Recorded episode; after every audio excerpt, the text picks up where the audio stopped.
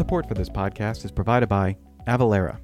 Since 2004, Avalara's vision has been to harness the power of cloud technology to help simplify sales tax for businesses of all sizes.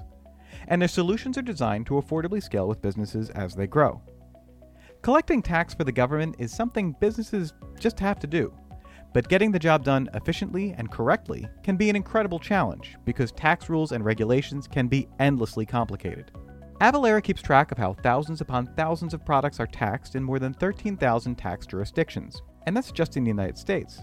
With more than 1,000 signed partner integrations, Avalara likely integrates with the ERP, e commerce, mobile payment, and point of sale systems you use today. Find out how your business can be sales tax ready at avalara.com slash taxnotes. That's avalara.com slash taxnotes. Avalara, tax compliance done right. Welcome to Tax Notes Talk, a podcast from Tax Notes, the leading source of tax news, information, and analysis. Welcome to the podcast. I'm David Stewart, editor in chief of Tax Notes Today International. This week, the state of the IRS. April 18th will mark the end of the third tax filing season since the start of the pandemic. This season has seen continued challenges for the IRS, with a backlog of millions of paper returns and difficulty staffing the phone lines. But with a recent increase in the IRS budget and streamlined hiring process, are things starting to improve? To answer these questions and more, tax analyst, president, and CEO Kara Griffith spoke with IRS Commissioner Charles Rettig on our monthly webinar series, Taxing Issues. What you'll be hearing shortly is an abridged version of their discussion that took place remotely. We'll link to the full interview in the show notes. So joining me now is Kara Griffith, the host of the Taxing Issues webinar series. Kara, welcome to the podcast. Thanks so much for having me today. All right, to start off, could you tell us a bit about the Taxing Issues series? Absolutely. We have really enjoyed doing the Taxing Issues webinar series. We started it a couple of years ago, and it was the fallout of the pandemic largely that we had planned an in person event to celebrate Tax Analyst's 50th anniversary. And when we couldn't do that, we pivoted and we started a webinar series. Taxing Issues is a monthly webinar that we host uh, on a variety of tax issues federal, state, international and sometimes we will even branch out beyond that. We've had some policy, we've had a lot of tremendous guests on, and it has been a lot of fun to hear from different people.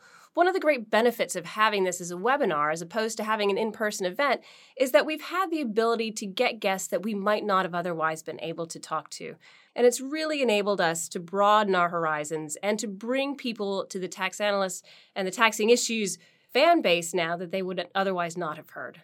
So, could you give us a preview of the interview we're about to hear? Absolutely. The interview with Commissioner Rettig was a lot of fun. It was fascinating. And I think that the commissioner did a tremendous job of showing the human side of the IRS. He definitely acknowledged that there have been a lot of challenges that the IRS has faced in the past couple of years, which has gone right into the tax season this year. The IRS has a huge backlog of unprocessed paper returns and it is struggling to get through them. The commissioner was very forthcoming uh, with the struggles that the IRS is facing, but was also very optimistic that that backlog is going to be cleared by the end of the calendar year. He also went on to talk about the technology improvements that the IRS is looking to make and a lot of the challenges that they are facing with the lack of resources that the IRS has seen in probably the last decade. I hope that everyone enjoys it. The commissioner was personable and he was funny, and uh, and he really gave a good inside look at what's going on at the IRS. All right, let's go to that interview. Welcome, everyone. I'm Kara Griffith, the president and CEO of Tax Analyst. Now, our guest today needs no introduction, but it would be very impolite of me if I didn't give him one. As the 49th IRS commissioner, Mr. Rettig entered the service as a known commodity with more than 36 years in private practice, representing taxpayers in both civil and criminal matters. Now, of course, during his long tenure in private practice, I would say he reached the height of his career when he wrote pieces of commentary for tax notes back in like 2010, 2011. But in his time as commissioner, Mr. Rettig has shown that he believes deeply in the importance of the IRS's work and the strength of its people. So we've got a lot to discuss today, and I want to thank the commissioner for taking time out of his very busy schedule to be here. So let's get started. Commissioner, it's almost tax day. How is the filing season going so far? And, and could you give us sort of a general state of affairs at the IRS?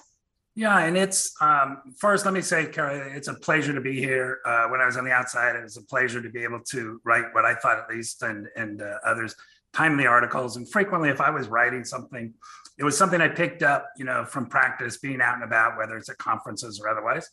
Um, as you said, I'm I'm a tax guy, and I always introduce myself as a tax guy in the professional environment. Um, to me, in tax, what somebody's credentials are is is only part of it but basically you know tax tax administration whether it's from the private sector or the government sector it's important for the country and you know what we faced at the internal revenue service certainly during the pandemic um, i think has been important for the country and also I, I would be the first to say as a tax guy with 36 years experience with a wife who is a, a tax preparer uh, she's in the tax department of a business management firm has been anything but user friendly for tax professionals. And uh, that's not lost on anybody at the IRS, including myself. Like everyone else, the pandemic hit us hard and continues to hit us hard. Um, I can, I will say today, and I'll say, you know, after my term expires, uh, I think we gave it our best. It's very clear, and it's easy to say we didn't always get it right. But I would tell you that we tried our best, and there's a lot of limitations. I'm not somebody typically who says, well, we didn't have funding, well, we didn't have staffing, well, we didn't have uh, this, or we had the pandemic. And you know, my comments inside the IRS have been from day one when COVID first started to, to surface.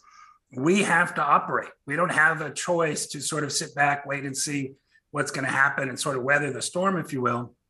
Everybody in the country is relying on us in, in what from one perspective of another or another. So um, the pandemic has been difficult for us, but not more difficult than it's been difficult for folks in the private sector.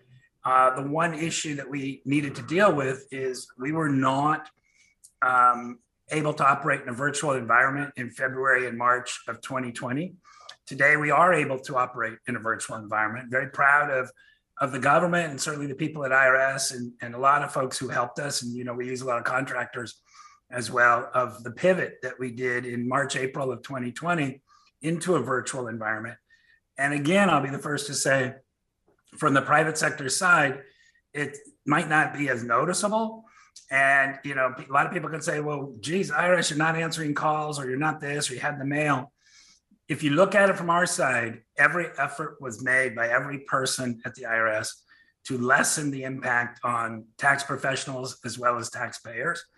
Uh, we shut down in March of 2020. And recently I've been getting questions well, when is IRS going to come back into the office? Uh, we've been in the office since March of 2020. We operate in a obviously socially distanced environment.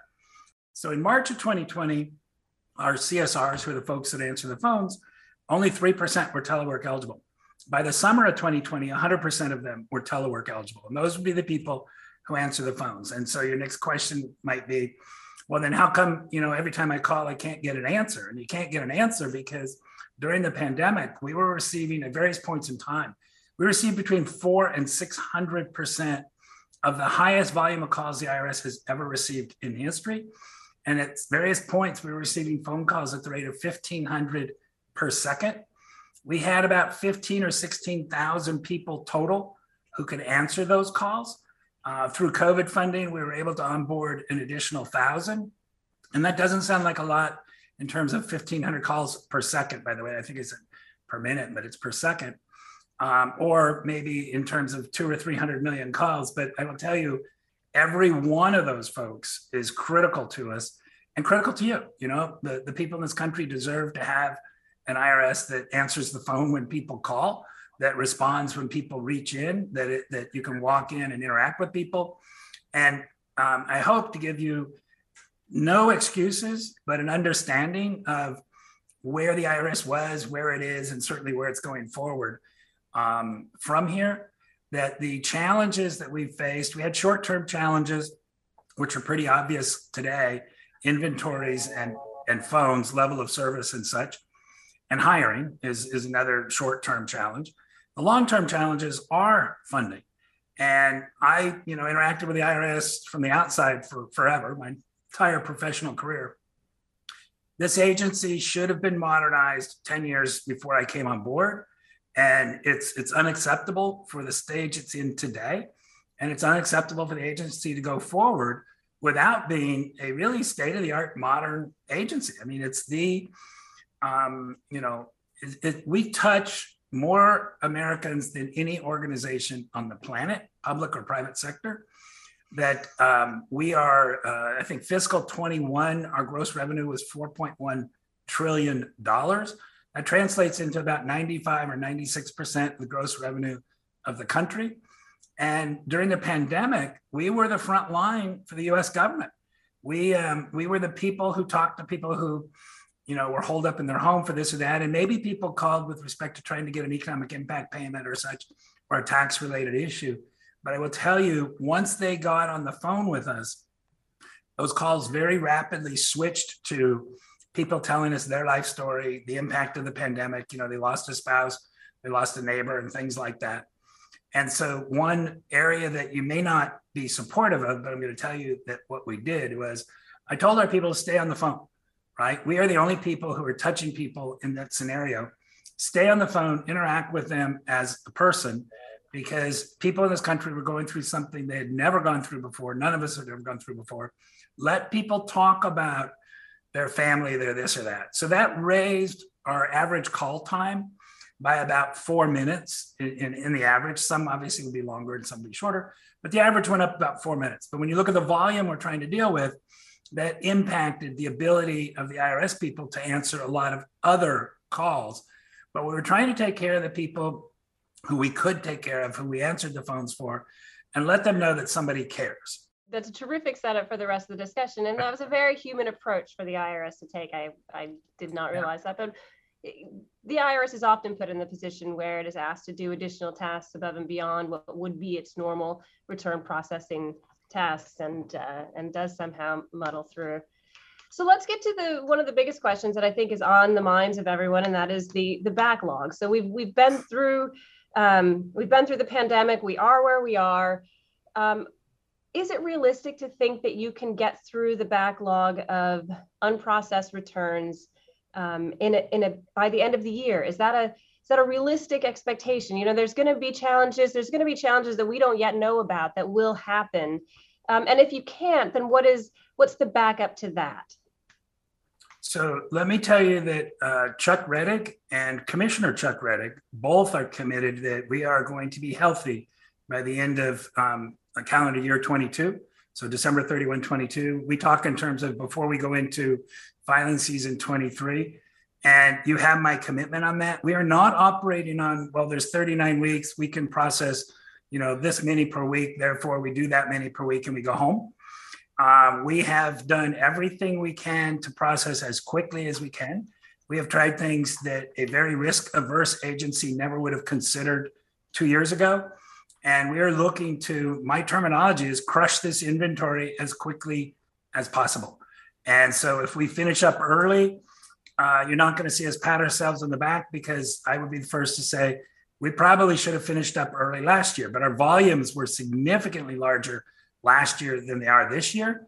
What we're seeing, things that we've done, um, you know, in the last six months, so the last quarter of last year and the first quarter of this year, have had a significant impact on where we are and where we're headed. And when you see IRS folks use the terminology about getting back to healthy, healthy is in the eyes of the taxpayer and the tax practitioner, you know, tax professional. It's not in the eyes of the IRS. You know, healthy for us is to run on sort of a stable level, stable system.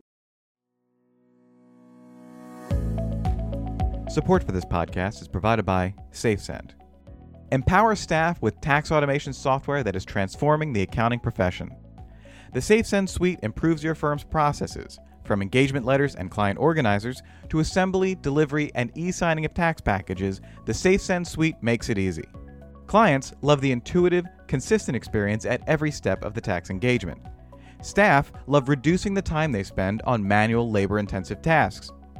Schedule a demo at safesend.com to see it in action. That's safesend.com. Where are we currently? I'm going to throw out a couple of numbers with, with respect to current filing season and then some backlog numbers that are really current as of uh, this or last week. So some volumes, unprocessed paper returns. Paper is the item that's got the IRS on its heels. We received last year almost 17 million paper returns. as you know, for, for what seems like ever, the government has been saying electronically file, electronically file. We came into filing season 22, the current filing season, really pushing buttons to say e file, request direct deposit, make sure you have an accurate return. And to get an accurate return, we sent out 200 million reconciliation letters on the EIP payments that people received another 57 million reconciliation letters in the advanced child tax credit arena on the amount of payments they received. People received either six or seven of those payments during the last half of last year. So in total, we sent out 257 million letters saying, hey, this is how much you got. We also said you can get an online account and you can check in your online account to see how much you got. Well, why would we put all that effort in there? Well, last year we had more than 10 million returns where people were unable to reconcile two economic impact payments. And we knew this year we're coming into an economic impact payment and advanced child tax credit payment. So the idea was get as much information in the hands of the tax professional and the taxpayer if they're going to go it on their own to be able to reconcile that. So we sent out 257 million payments. I interacted with um, one large transmitter very early in this year when I heard that um, they were they were basically advising their franchisees to start collecting and, and sending returns in on January 4. We opened on January 24. And basically, I touched base and said, you know, we need you, your people who are preparing the returns, to reconcile these numbers. We cannot get tens of millions of returns again where those numbers aren't right because even an e file return, if those figures don't match what we have, they, the filters kick them out and they go into a manual processing environment a manual processing environment, we got had almost 30 million returns that had to be manually processed with respect to reconciliation of economic impact payments, with respect to the um, unemployment compensation, you know, the 10,200 being an exclusion, and with respect to the look back, people who for earned income tax credits and certain other things could use their 2019 income instead of their 2020 income as a basis. And basically, in theory, their 19 income was higher, so they would get a higher EIP. The 10,200 and the look back happened while we were already in filing season. And um, once we program our systems, we cannot go back in and during filing season and reprogram without seriously jeopardizing filing season, which means we don't go back in. And so all of that had to happen manually. Where we are now, unprocessed paper returns is a current figure for, for individuals. Returns that we received during calendar year uh, 21, we have 2.4 million left. Not that long ago, I was giving out numbers of 8 to 10 million. So 2.4 million sounds like a lot. Those are paper returns received in calendar year 21, 2.4 million. Paper returns received in cal- calendar year 22 is another 2.5 million. Those are not necessarily out of date. We are in filing season 22, but the paper returns that we have to process, the total there for 1040s right now is 4.9 million returns. A big issue for a lot in the tax community, 1040X during filing season 22, um, we have 2.6 million amended returns in process. 1.6 million of those are over in what we call the submission processing side of the house, which generally speaking will be the less complex 1040Xs, and 917,000 are in our accounts management side of the house, which will be the more complex ones. So why am I telling you that? Because you're about to hear that we we're doing a huge shift of 1040Xs from submission processing side over to accounts management because the accounts management folks are well ahead of the curve in processing 1040Xs. That's a good sign. So, you know, everything I'm trying to identify here for you is we're trending in a really positive direction. People concerned about um, uh, retention credit, we have uh, 317,941 X's and 1.8 million 941s. Those are being handled on an expedited basis to allow people to file the current return but the last statistic I'll give you is unopened mail because I get a lot of inbounds, whether it's from the Hill or from others, of IRS has this mail backlog. We have been current on our mail for many months. We had 23 million pieces of unopened mail in July of 2020. This week, we have 381,000 pieces of mail unopened, but that's current. Every week we receive between one and one and a half million pieces of mail, and we process one to one and a half million pieces of mail. So mail, unopened mail in the three to 400,000 range is, is typical. It's not unusual. Um, you know, like in private practice, I never finished my last case. I always had an inventory of other cases. This is the same thing here in mail. So opening and sorting, by the way, the mail, getting it into the right channel, getting it out to the right folks. Um, we are current. So mail is something that we have, um, if you will, overcome. Well, why can't we just go out and hire 10,000 more people and put them on the phones tomorrow? The IRS has a unique accounting system, which I refer to as buckets, and we get appropriated funds. And in significant, what we got hit with here, we get X amount of dollars to put Y number of people on the telephones. And that figure is determined two years before the year. For example, we're right now, um, our budget work is being done with respect to the 23 year. And we're actually programming filing season 23 now while we're in 22. So we always have that going on. So when you when the, your base year was a non-pandemic year and then you have two years of pandemic, the math doesn't work. What we were able to get in COVID was specific funding for another thousand employees. But know that I couldn't take a thousand employees or FTEs as they call it, you know, the dollar value, and move it onto the phones and be impactful. So we had to come at it from other directions. Why do I believe that we're going to be able to get through this? March 15 of this year, we got our budget. Uh, we got it last year, by the way, March 11. Why am I telling you March 11 and March 15?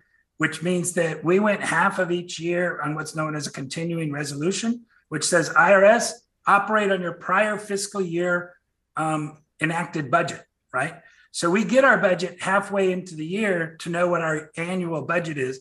I basically get six months to figure out how to spend the money they give us, let's say in the IT world, for technology. If we can't spend it, it goes back. It's one year money, not two year money. So we get the money and we try to do it, but the start stop, and this goes back, you know, 10 years, the start stop on the funding is, is just death for any organization, let alone the IRS to be able to build out a robust IT infrastructure. And had this infrastructure been um, built out, designed, implemented, et cetera, 10 years ago, you, we would have been answering those phone calls. We would have been processing that mail, right, in a more timely manner. Instead, we're somewhat caught on our heels. So you'll hear people at IRS talk a lot about um, continuing resolutions, CRs. There have been more than 100 CRs since tax year 2001. Start, stop, start, stop, start, stop. And it's not unique to the IRS, but the IRS is the one that's kind of behind the curve trying to do this. What we got on March 15, Congress rescued us. I testified last week, Senate Finance Committee. It can't be more clear. Congress rescued us with not only a budget, they gave us direct hiring authority. And what that means is for submission processing accounts manager, what that means, we can hold a job fair and we started our job fairs. We got that authority on March 15. We started holding our job fairs in Kansas City, Ogden, and Austin when we did on a rotating basis. In person job fairs, people come out uh, starting March 16. We have brought on board more than 2,500 people in the last two weeks of March. And as an example, in Austin, we held a job fair. 500 people showed up with resumes, 500 people got uh, job offers. We're way over 90% on offers for people who show up in person. We're also holding job fairs virtually. It's a lower percentage because they need to follow up. But the critical thing is to offer somebody a job and get them in our doors within 30 to 45 days. That is significant in terms of going forward. So, those types of matters make a big difference. The one thing I think that there was a recurring theme throughout what you were saying on on the use of technology and that technology is going to be really important to a modern IRS um, and for the ability of the IRS to serve taxpayers. Um, and it sounds, and as you're talking about chatbots and, and things like that, and one question that I, I, was kind of thinking throughout was whether the IRS is looking at different types of AI and machine learning in order to improve processes. I know, you know, most businesses are, even tax analysts is considering how can we take some of the human nature out of identifying a code section in a, in a story and having a computer linked to it so that we can have humans doing other um, more sensitive, arguably maybe more important type of things. So, what is the technology future for the IRS, and, and where do you see it going? Um, and, and how can that then lend to better taxpayer service? So, technology is critical for the IRS to get to the their point, to get people the service that they deserve. We have the greatest country in the world. We should be, and we have the greatest, you know, IT folks, right? The tech companies are here. They're founded here. They stay here. Um, and it's really a lot of what people have to interact with with all federal agencies, not just the IRS, is really unacceptable when you wrap it with United States of America. We should be the lead, right? We should be the ones that people go, you know, IRS has this. And unfortunately, we're not. And uh, so in 2019, uh, April 16, 2019, we launched our business modernization plan, a six year plan, 2.3 to 2.7 billion dollars to quote unquote modernize, to bring present day technology into the IRS. $2.7 billion might sound like a lot of money, but at the same exact time that we announced that, two of the large banks announced that they were spending 12 to 14 billion dollars a year for five years to do what we're trying to do for 2.7 billion. That's the difference between private sector and government, big private sector, right? Yeah. And then also, um, you know, we we really have to scramble for the money. So we launched this six-year plan we came up with it internally. We had it uh, reviewed by McKinsey, which is an outside consultant. We adjusted for McKinsey's plan, and um, you know push some stuff beyond the six-year timeline. As of today, we launched in 2019. As of today, we've received 57% of the funding we should have received since 2019.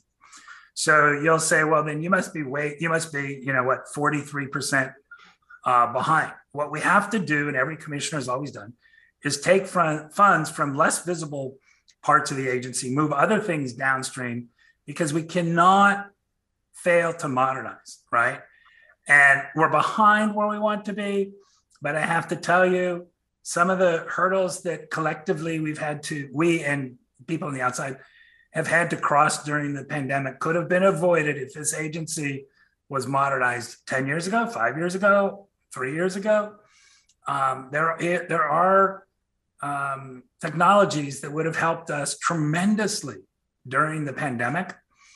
And unfortunately, a large portion of our technology budget goes for operations and maintenance, basically the ability to keep the pumps running, to keep the lights on in the in the tech side of the house. Let me also talk about the current budget for fiscal 22 that we got March 15 there's a lot of press saying, well, IRS got an extra $675 million. Isn't that amazing? They ought to really be able to turn a corner. Know that somewhere between three and 350 uh, of that, so about half of that extra, goes for basically what I'll loosely refer to as our cost of living adjustments. Um, you know, um, scheduled salary increases that happen, but also uh, with our contractors, everything goes up. So we didn't get that we got 675 million, basically cut that in half. And the half is going to go to help fund projects that should have been done before I came on board almost four years ago. So it's a struggle. Support for this podcast is provided by the University of California Irvine School of Law Graduate Tax Program. Ranked number one on the West Coast and number five nationwide, this innovative program prepares students to practice tax law at the highest level in the U.S. and abroad. Featuring a low student to faculty ratio, cutting edge technology instruction, and dedicated career support, UCI's graduate tax program helps prepare students for a future in tax law. Program graduates are placed in top tax related industries, practicing law in many major U.S. cities. Applications are open now for more information and to apply to this highly selective program, visit law.uci.edu/gradtax. That's law.uci.edu/gradtax. There have been a lot of proposals on this increased information reporting, and that inevitably is going to be an, a burden on the IRS, right? If you're getting in all of this additional information, um, how are you going to gather it, and then what are you going to do with it when you get it? Um, ha- what are your thoughts on that? um, on how the IRS is going to handle the prospect of increased information reporting, whether it's it's from the American Rescue Plan of, of 2021 or some future legislation. Um, and does the IRS have the resources to do something with this additional information that it might acquire? So, as you know, in the information reporting space, something like you know 99% where there's withholding and, and information reporting gets accurately reported. When you drop one of those lanes, it drops down considerably and it goes below 50% without information reporting. So, from a tax administration perspective, information reporting itself is helpful. Uh, I was and am supportive of information reporting in the virtual currency space because we know if you look at the affidavits in the various John Doe summons cases and they're public, um, if you look at the affidavits there, we know that information reporting and the receipt of information in the virtual currency space, uh, people are challenged. And I get it. Some people say, well, I don't know whether how to report it. Uh, the questions that are there are there for a reason. You know, we asked straight up, did you have any such and such transaction? We moved it from, you know, three pages back to right under the signature line for a reason. Read into when you see us move something from one part of a return to another, read into it that it has a lot of internal attention and know that every space on a tax return is is is um, you know highly sought after. So when we take up space and we take up space on the first page, know that the IRS is focused in that arena. Look at those John Doe summonses, and you will see that we know that there is underreporting in that arena. I'm not saying underpayment of tax because we have to we have to look, but I'm saying underreporting. So it comes back to um, uh, technology and funding to get us there. And the best example I can get is go back and look at the FATCA litigation. We got litigation to enact FATCA. We did not get, um, we got funding to enact FATCA, or legislation to enact FATCA. We did not get funding to implement FATCA in the terms of technology. So if you wonder, well, IRIS has all this FATCA information they've not been able to use, we're waiting for the funding, or we have to less visible to more visible, et cetera, type of a thing there. So information reporting, in my mind, in the virtual currency space would be very well received. We need funding for that. Otherwise, you're just building a bigger haystack to be out in the yard. And by itself, those haystacks are not impactful.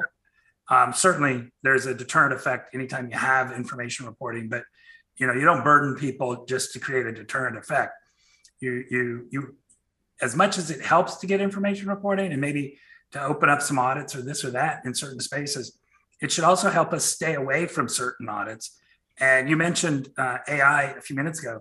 More than half of the audits uh, that are conducted in small business uh, are selected by AI. And as you go forward, I think within two or three years, it'll be 100% of the audits in the small business space will be selected by AI. And then you'll see AI continue to enhance. We have quite a few data scientists and analysts on board, and um, they're helping us know where to go.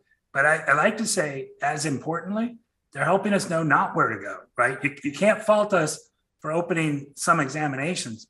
You can fault us for staying in that exam too long or ignoring the obvious, if you will. And I, I used to maybe make comments like that when I was representing taxpayers.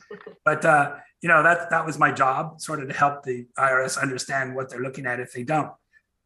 In that space, we need funding because we need to train our people. It's unfair for us to train our people, if you will, at a taxpayer expense. We need to go to the right place with the right people who are trained, who ask the right questions, who understand the answers.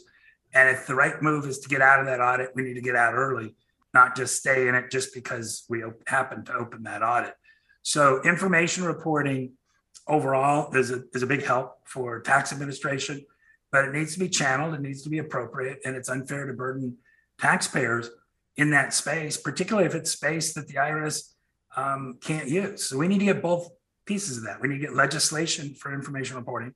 We need to get funding for the appropriate technology to be able to process that to tell us where to be and, and as importantly, where not to be. Well, I want to give you uh, a few minutes because I, I am actually very interested in what are you most proud of in your time um, that you've been at the IRS? So, you know, this is a unique agency. When I got on board, some people said it's, you know, tax collection, tax examination, tax administration. Um, it's, you know, at po- various points in time, data processing, data collection, and all that. And I get it, you know, that people say that. And I was pretty familiar with the agency, probably knew 5,000 IRS employees first name basis when I came on. Um, all of whom, by the way, were frontline employees. I, am not sure I knew too many executives, as they use the word around here. Um, but I, I got it on the outside what's there. I'm proud to say that this is no longer a brick and mortar agency. This is a, a, group of people who care about people. I'm hugely proud to be able to tell you that um, within a year or so, and, and hopefully less, the largest call center of any um, government agency will be located in Puerto Rico. Why did we get to Puerto Rico? Because they had two hurricanes, and this builds into the second part of this two hurricanes and an earthquake. And I like to say the 20 somethings left Puerto Rico and they'll come back in 10 years when you know their parents' generations rebuild the island. Uh, we went in there with federal jobs, which are very highly uh, sought after and praised. And the first round, we looked for 500 people. We got 600 qualified applicants. A benefit, but not the sole reason that we went there, is they tend to be bilingual, which in Spanish, which obviously helps if you have people on the phone that can they themselves handle something without going to the interpreter. And I will give you an example that the first group of uh, IRS folks from here who went down there um, came back to me. And the person who came back to me is a, a pretty much a tough guy, a former Navy SEAL. And he comes in, he goes, Sir, you're not going to believe what you did down there. And I said, Well, what did we do? I, Chuck doesn't do anything. This is a team effort. What did we do? And he says, Well, a lady got a job. The average compensation there is 21,000 a year. She signed on with us. She got $31,000 uh, position with us. And she was crying and crying. And she asked if she could give me a hug. And I said, of course. And she said, you have changed my life. You have changed my children's lives and you have changed my parents' lives. And, you know, culturally, I hope my children understand that comment, but, you know, culturally, my wife's one of seven children, and those seven children in Vietnam were the social security package for her parents. Number two, and this is all part of what we call our Lifting Communities Up um, initiative. And I would hope to at some point see more written about this, if you will. Number two, Mississippi Delta. We are wholesale going into the Mississippi Delta, uh, Clarksdale and Greenville, Mississippi. Why are we going into the Mississippi Delta? Because when I look for positions, 2,000 positions in Austin, Texas, 600 applicants, 100 qualified and we're up against Amazon. We're up against Target paying $20 an hour. We're up against Amazon paying truck drivers $110,000 a year. And I need to bring people in at $15 an hour. It's not going to be a successful venture. Mississippi Delta, how did we get there? We got there from the EITC heat map. There are more um, claims that we disallow in the Delta region than anywhere else in the country.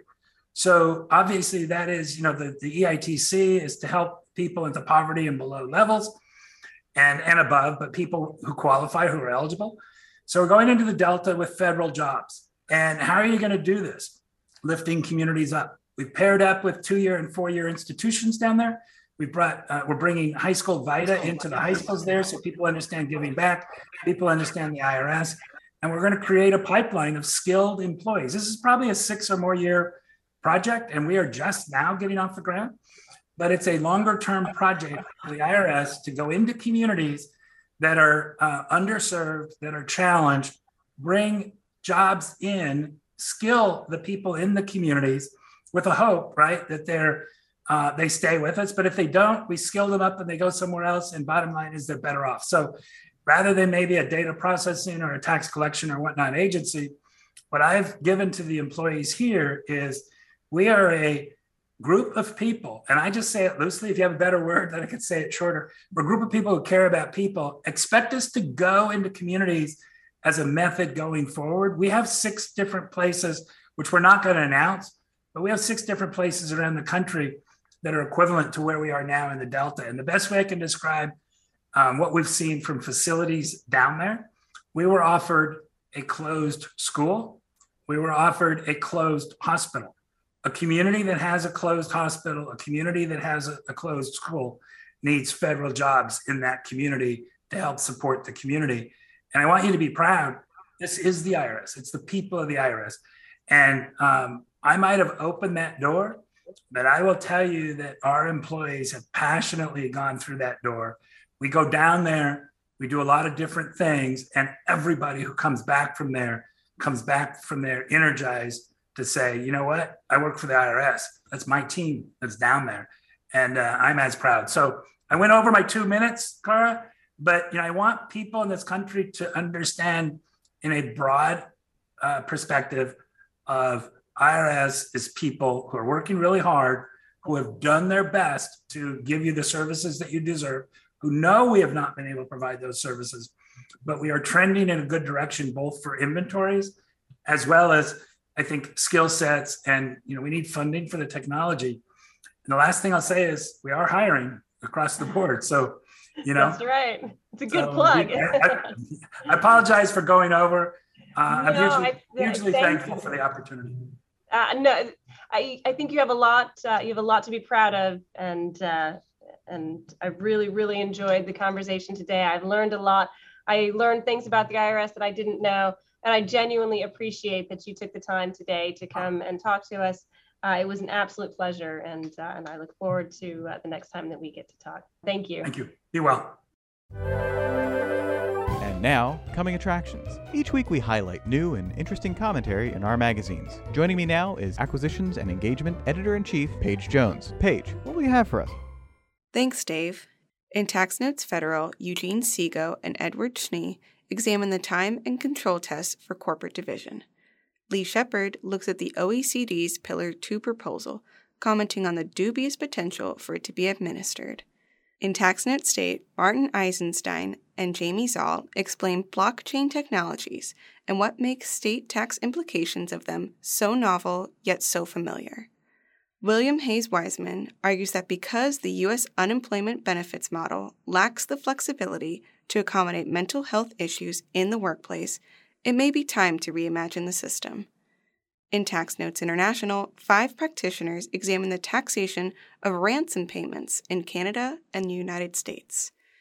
Neil Pereira considers how the metaverse is changing the face of digital transactions and their taxation. In featured analysis, Carrie Brandon Elliott reviews the rules for assigning disregarded payments to foreign tax credit limitation income categories. On the opinions page, Marie Sapirie argues that the attempt by several states to enshrine an uncapped SALT deduction in federal law shows a confusion between state legislatures' political interests and state sovereign authority. And before we go, a special note the submissions period for the Christopher E. Bergin Award for Excellence in Writing is now open. This annual award recognizes superior student writing on unsettled questions in tax law or policy. Eligible students must be enrolled in an accredited undergraduate or graduate program during the academic year. Submissions are due by June 30th. Visit taxnotes.com/students for more details. That's it for this week. You can follow me online at TaxStew, that's S T E W, and be sure to follow at TaxNotes for all things tax. If you have any comments, questions, or suggestions for a future episode, you can email us at podcast at taxanalyst.org. And as always, if you like what we're doing here, please leave a rating or review wherever you download this podcast. We'll be back next week with another episode of Tax Notes Talk. Tax Notes Talk is a production of Tax Notes. You can learn more about us by visiting www.taxnotes.com/podcast. When major media wants the straight story, they turn to Tax Notes. Thank you for listening, and join us again for another edition of Tax Notes Talk. Support for this podcast is provided by the District of Columbia Bar. The District of Columbia Bar's tax community will hold its annual Tax Legislative and Regulatory Update virtual conference on May 4th and 5th, 2022. Register now to engage in timely panel discussions on hot topics, including legislative and regulatory updates on corporate, partnership, and individual taxation, tax exempt reforms, international tax, including the latest OECD developments, taxation of financial products, compensation and benefits tax, and more. Speakers include high profile government officials from Treasury and the IRS, as well as staff of the congressional tax committees and private sector experts. The conference is virtual and open to all. DC Bar membership is not required to attend. Visit dcbar.org to register today. That's dcbar.org. Tax Analyst Inc. does not provide tax advice or tax preparation services. Nothing in the podcast constitutes legal, accounting, or tax advice. A full disclaimer is included in the transcript.